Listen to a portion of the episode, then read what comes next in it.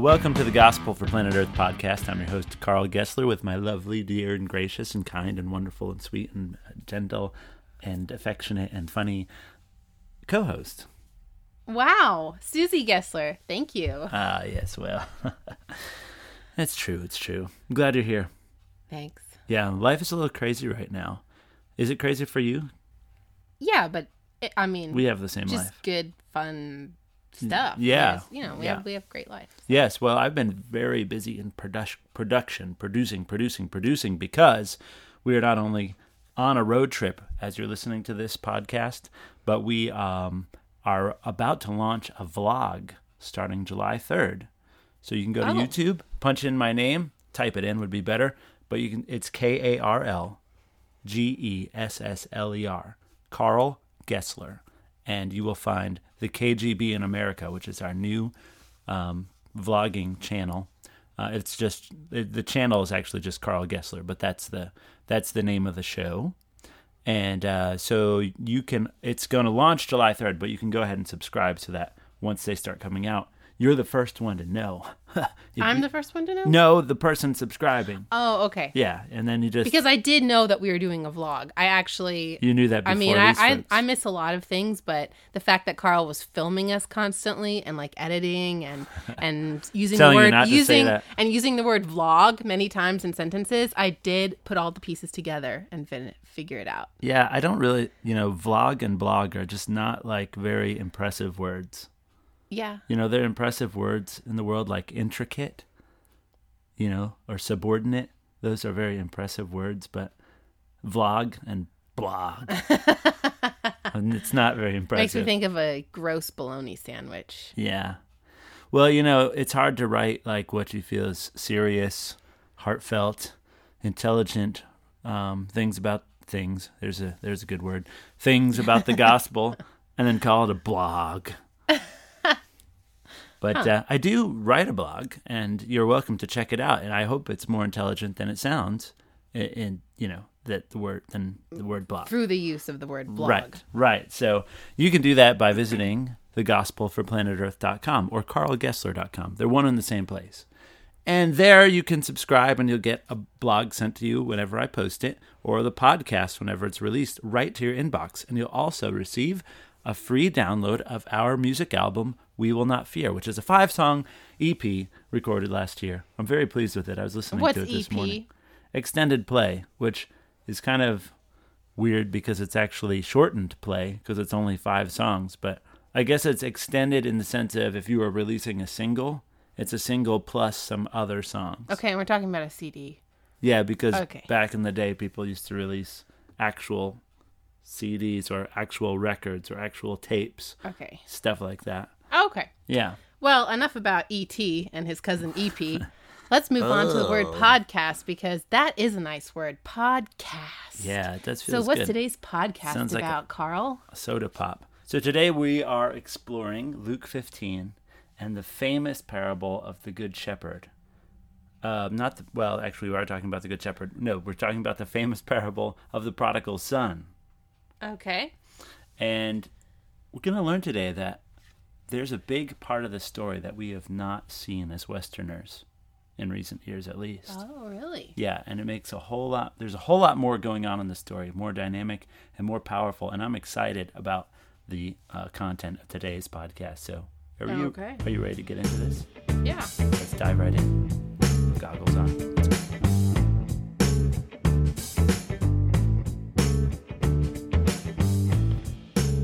All the tax collectors and sinners were coming close to Jesus to listen. The Pharisees and the legal experts were grumbling.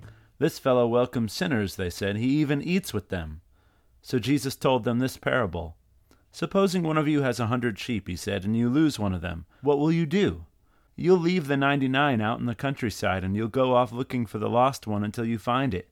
And when you find it, you'll be so happy, you'll put it on your shoulders and go home, and you'll call your friends and neighbors in.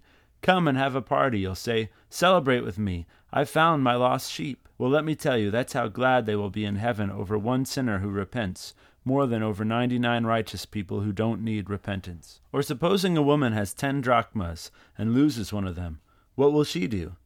She'll light a lamp and sweep the house and hunt carefully until she finds it. and when she finds it, she'll call her friends and neighbors in. Come and have a party, she'll say. Celebrate with me. I've found my lost coin. Well, let me tell you, that's how glad God's angels feel when a single sinner repents. Jesus went on, Once there was a man who had two sons. The younger son said to the father, Father, give me my share in the property. So he divided up his livelihood between them. Not many days later, the younger son turned his share into cash and set off for a country far away, where he spent his share in having a riotous good time. When he had spent it all, a severe famine came on the country, and he found himself destitute. So he went and attached himself to one of the citizens of that country, who sent him into the fields to feed his pigs. He longed to satisfy his hunger with the pods that the pigs were eating, and nobody gave him anything. He came to his senses. Just think, he said to himself, there are all my father's hired hands with plenty to eat, and here I am starving to death. I shall get up and go to my father, and I'll say to him, Father, I have sinned against heaven and before you. I don't deserve to be called your son any longer. Make me like one of your hired hands. And he got up and went to his father. While he was still a long way off, his father saw him, and his heart was stirred with love and pity. He ran to him, hugged him tight, and kissed him. Father, the son began, I have sinned against heaven and before you. I don't deserve to be called your son any longer. But the father said to his servants, Hurry, bring the best clothes and put them on him. Put a ring on his hand and shoes on his feet, and bring the calf that we fattened up. Kill it, and let's eat and have a party. This son of mine was dead and is alive again. He was lost, and now he's found. And they began to celebrate. The older son was out in the fields. When he came home and got near to the house, he heard music and dancing, and he called one of the servants and asked what was going on. Your brother's come home, he said, and your father has thrown a great party. He's killed the fattened calf because he's got him back safe and sound. He flew into a rage and wouldn't go in. Then his father came out and pleaded with him. Look here, he said to his father, I've been slaving for you for all these years. I've never disobeyed a single commandment of yours, and you never even gave me a young goat so I could have a party with my friends. And when this son of yours comes home, once he's finished gobbling up your livelihood with his whores, you kill the fattened calf for him. My son, he replied, you're always with me. Everything I have belongs to you. But we had to celebrate and be happy. This brother of yours was dead and is alive again. He was lost and now he's found.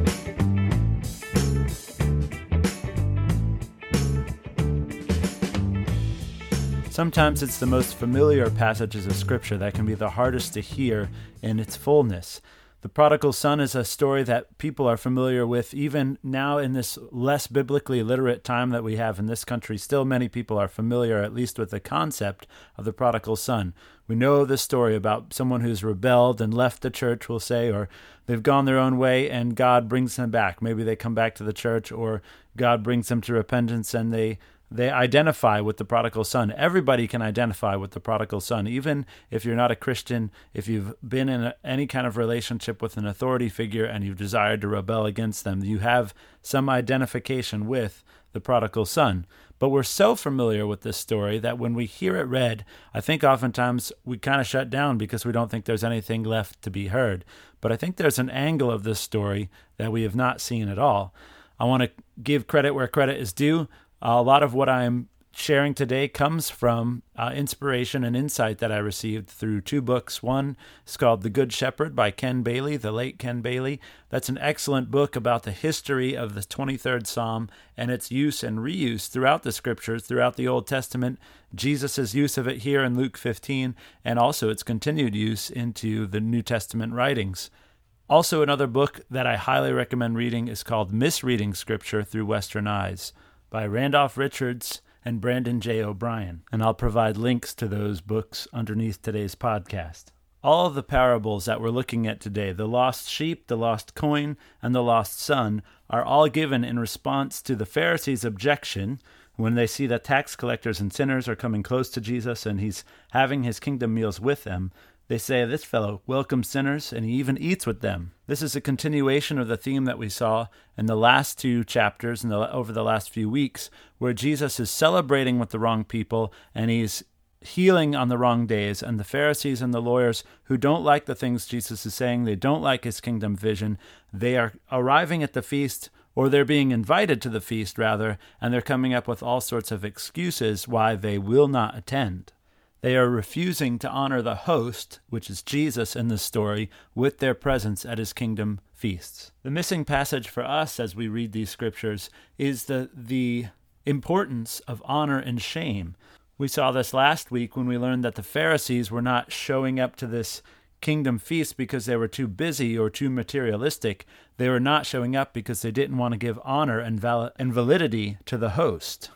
Jesus and the Pharisees and the lawyers have different and conflicting ideas as what it meant as to what it means to be a Torah observant Jew, a Jew in good standing, a, a, a, Jew who is righteous in terms of the covenant and who stands to benefit from the kingdom that God is establishing. The Pharisees want to expose Jesus as being a false teacher, one who is neglecting the Torah of Moses so that they condemn, can condemn him and stop his movement.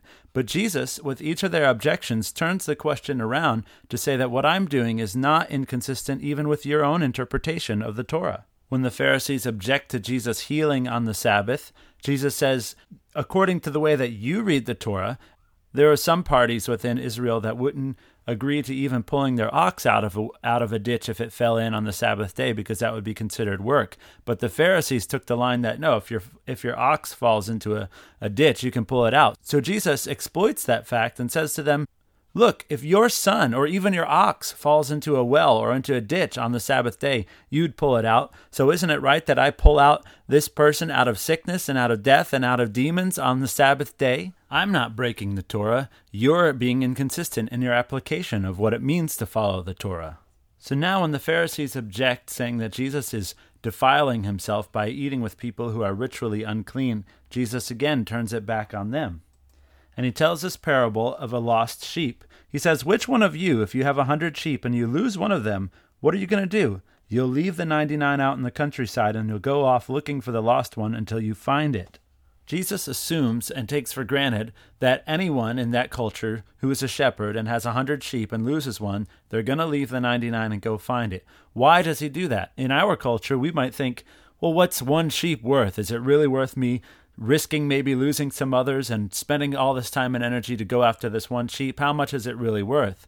But there's more at stake than the value of the sheep to the shepherd. The sheep is valuable, yes, and he's going to go get it. But also, what's at stake is the reputation of the shepherd. Ken Bailey points this out in his book on the Good Shepherd that the reason the shepherd is considered good is because he takes care of the sheep. And if he loses one, his reputation is damaged.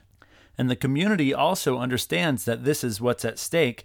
That's why when he finds the sheep and brings him home, they throw a party and everyone comes together to rejoice because they know not only has the sheep been found, but the reputation of the shepherd has been saved.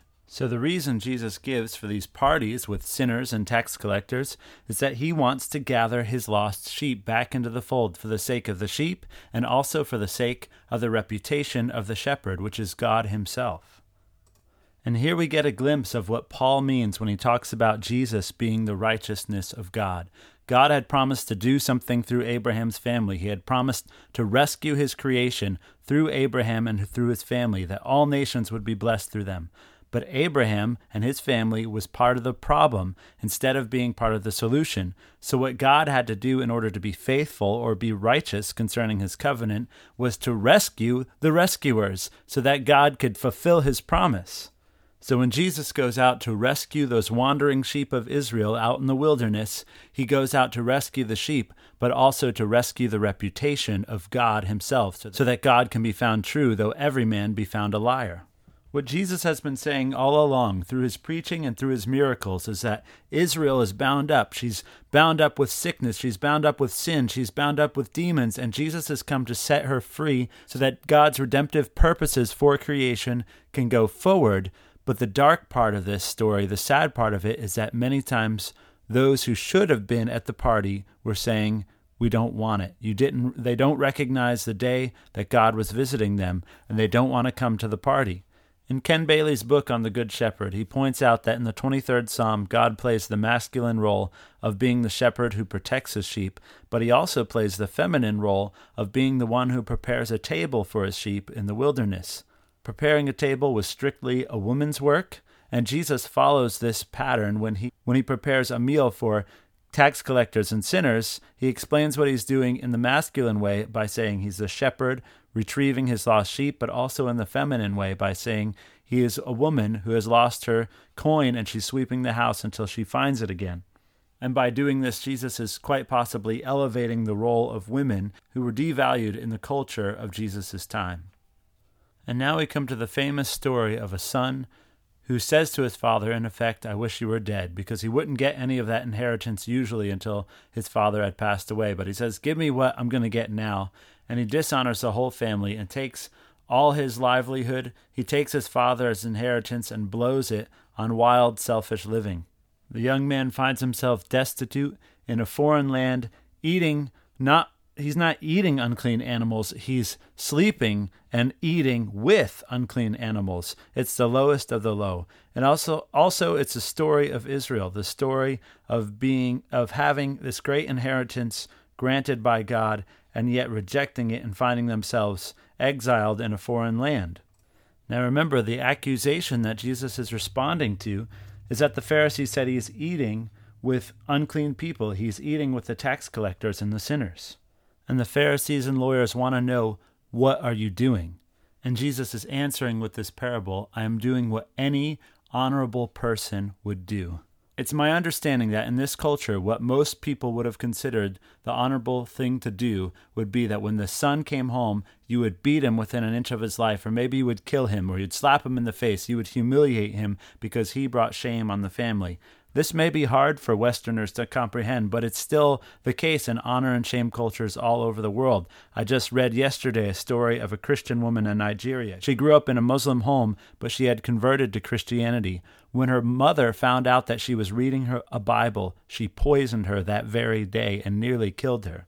A neighbor found her unconscious in the yard, picked her up, and took her to a hospital. And her mother came to visit her a couple days later and brought her nuts for her to eat, which were also poisoned. Thankfully, the girl didn't eat it. But the, the mother told the daughter, You have brought shame on the family, and that's why she was willing to kill her. Through this parable, Jesus is saying, What you call honorable, I call dishonorable. And what you call dishonorable, I am calling honorable. Because in the story of the prodigal son, the father throws his dignity to the wind. He doesn't go and, and beat his son. He doesn't try to reclaim his honor. Rather, he runs, which is something that no older man did in that culture because it was considered shameful. He runs and embraces his son, brings him home, puts a, the finest clothes on him, puts a ring on his finger, and celebrates with a feast. This is the honorable thing to do because God is the Good Shepherd and his reputation is at stake, and Jesus is rescuing that reputation from any accusation of being a bad shepherd. And the dark side of this story is that the older son refuses to go into the party, just as the invited guest refused to come to the meal. And we see this again that Jesus doesn't exclude anyone from coming to his kingdom feast. Those who don't come are those who exclude themselves. And this is the irony of the story. The older son is livid because the the father he feels has shamed the family by not rejecting the younger son who, who had brought shame on the family in the first place. But the older son refusal to go into the party that his father was throwing was also bringing shame on his father. What's the father to do when he goes back into the party and the older son won't come with him? The older son's refusal to attend the party is meant to bring shame on his father. And the story doesn't resolve. The older son says, Your son wasted your wealth. He's dishonored you. He spent it on horse, and now you throw a party. But the father corrects the older brother and says, No, your brother was dead, and now he's come to life. It's time for us to have a party. Won't you come in and celebrate? And the story ends there. We don't know what the older son decided to do. On a personal note, I have always identified with the older brother of this story. I never gave that too much thought until more recent years, and it was alarming when I did. And it's a very helpful practice whenever you read these stories to say to yourself or ask yourself the question, who do I identify with in the story? But I've always identified with the older brother growing up in a conservative Christian home, a good home. We believed in doing what was right, and I did. I worked I did my hardest to do what's right, and I still do. I believe in morality. I believe in being careful with the movies I watch. I am conservative in every way in that regard because I believe all sin leads to slavery and death. But another sin that I was blind to was that of pride. And pride is actually what's being confronted throughout this story and even throughout the gospel. Luke has presented us time and time again in his gospel with stories of people jostling and fighting their way to find the best seat at the table so that they can lord it over other people. And in a similar way, I worked very hard at doing what was right and being righteous in order to be better than other people.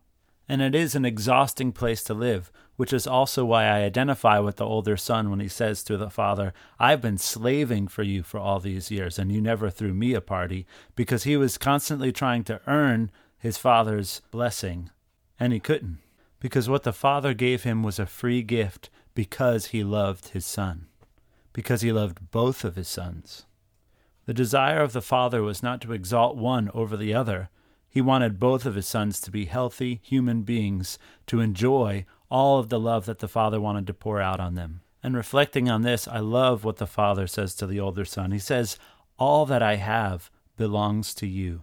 And this is something that I take comfort in because I do teach and preach and desire for other people to walk in purity. I have placed a lot of safeguards in my life to protect my eyes from lust because we live in a sex saturated culture and I know its power and I know that I'm vulnerable to that. And I believe that if we as Christians would do that, we would bring so much healing into the world. We would bring healing into marriages. We would bring stability in our families and in our government and the power of God would be more present in our worship because God is pure and holy. And that's what we are called to be. But righteous and right living is not a matter of getting points to being of being better than someone else. Doing what's right, living the way God intended us to live brings freedom and it brings joy. It brings blessing to me. I am not more valued in the sight of God because I do what's right. I'm more free because I do what's right. And so that's why it's my prayer to be filled with the Holy Spirit, to become who God desires me to be. And the kind of people that God wants us to be, that Jesus wants to, us to be, the honorable thing to do is to be those who celebrate when someone is dead and they come alive again, when someone is lost and they are found, when someone is chained up and they are set free. It's time for us no matter what our background, to come into the party and celebrate what God is doing in redeeming the world.